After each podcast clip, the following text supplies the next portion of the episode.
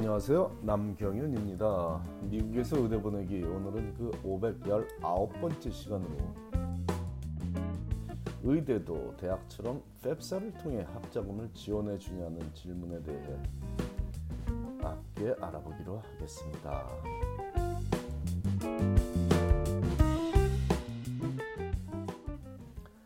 최근 들어 학자금에 관한 질문을 특별히 많이 접하고 있습니다.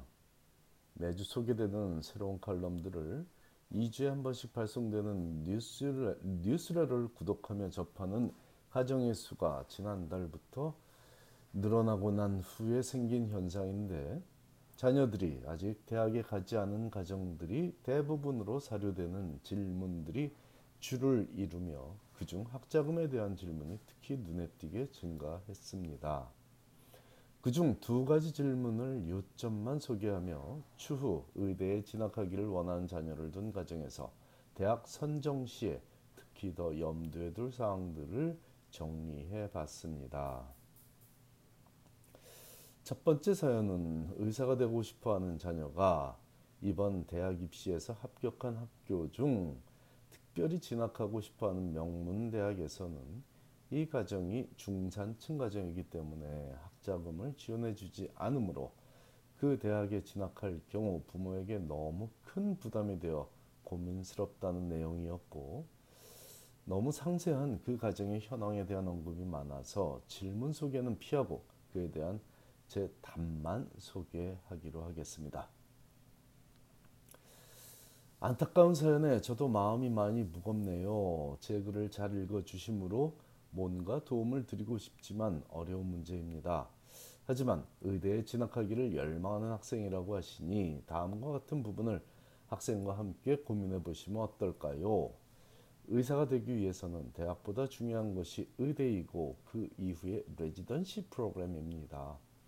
그러므로 대학 선정은 좋은 교육을 받을 수 있는 의대에 진학하기 위한 보석이지 다른 학생들처럼 대학이 향후에 취업이나 진로에 큰 영향을 미치지 않을 겁니다. 오래전 제 칼럼에 소개했던 학생들 중에는 뉴저지 의대 통합 과정에 진학하기 위해 프린스턴 대학을 포기한 학생이 있었습니다. 그 학생의 인생 목표에는 명문 대학보다는 좋은 의사가 되고자 하는 열망이 더 컸기 때문이었죠.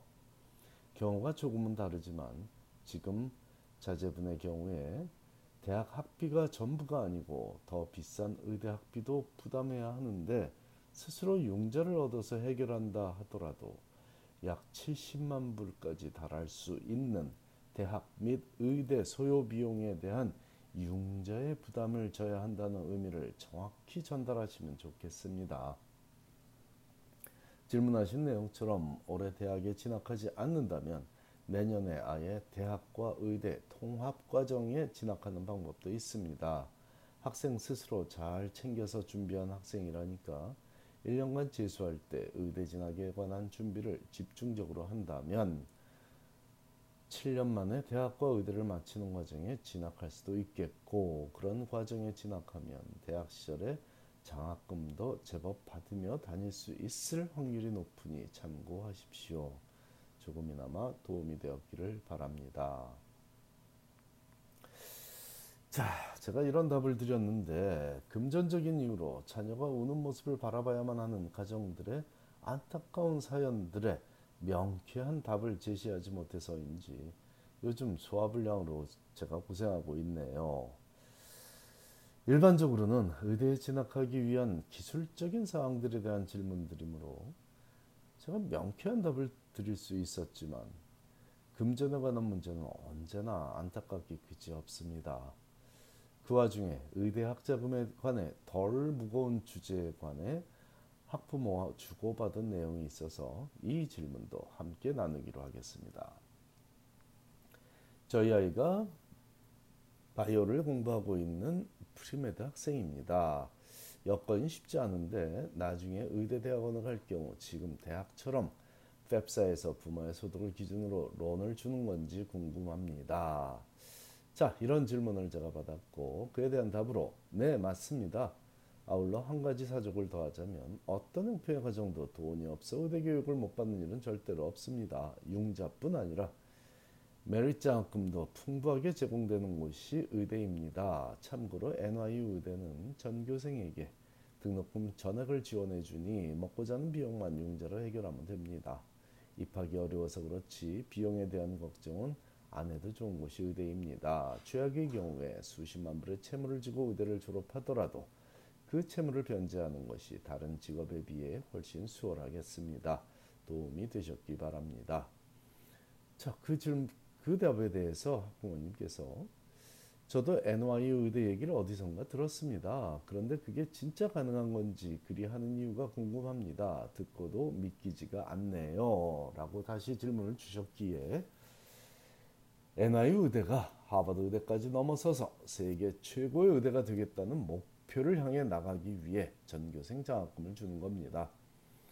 실제로 올해 제가 지도한 학생들 중에도 컬럼비아 의대나 유펜 의대 등에도 합격했으나 NYU 의대를 선택한 학생들이 있습니다.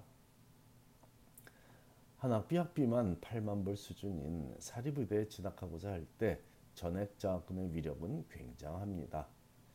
10위권 즈음에 있던 NYU 의대가 올 입시 이후에는 top 5 내로 수직 상승했다고 평가가 되고 있으니 말입니다.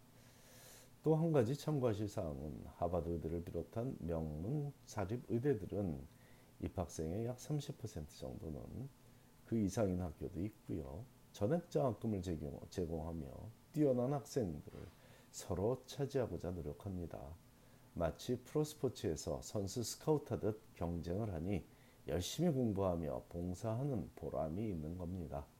그렇게 열심히 준비한 학생들 중에 눈에 띄게 매력적인 모습이 되는 것이 결코 쉬운 일은 아니지만 분명히 일어나고 있는 일이니 자녀분에게 열심히 하라고 하십시오.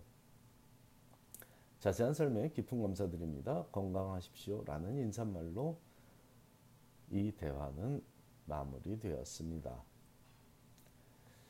위의 두 가정의 관심사에서 볼 수 있듯 의대에 진학하고자 하는 자녀를 둔 가정에서는 대학에 진학하는 것이 끝이 아니라는 사실을 명심하고 학비 충당에 관한 전략을 세우면 좋겠습니다. 경제력이 아주 뛰어난 가정은 기쁘게 충당하면 자력 충당하면 되겠고 아주 부족한 가정은 따지지도 않고 무상 지원과 융자를 활용하면 되겠습니다. 따지지도 않고 제공되는 무상 지원과 융자를 활용하면 되겠습니다. 하지만 문제는 중산층 가정이죠. 10만 불, 20만 불의 수입이 있더라도 아이들 학비가 한 가정의 재정 상태를 무너뜨릴 수 있기 때문입니다. 대학에 진학할 때 경제적 부담을 최소화할 수 있는 대학을 선택하는 지혜가 의대에 진학할 학생에게는 필요합니다. 레지던시 과정을 최우선으로 두고 진학 전략 진학 전략을 짜라고 지도하는 제 조언을 잘 따른 학생들은 행복한 의사로 살아가고 있다는 제 확실한 경험담을 나누니 참고하기 바랍니다. 감사합니다.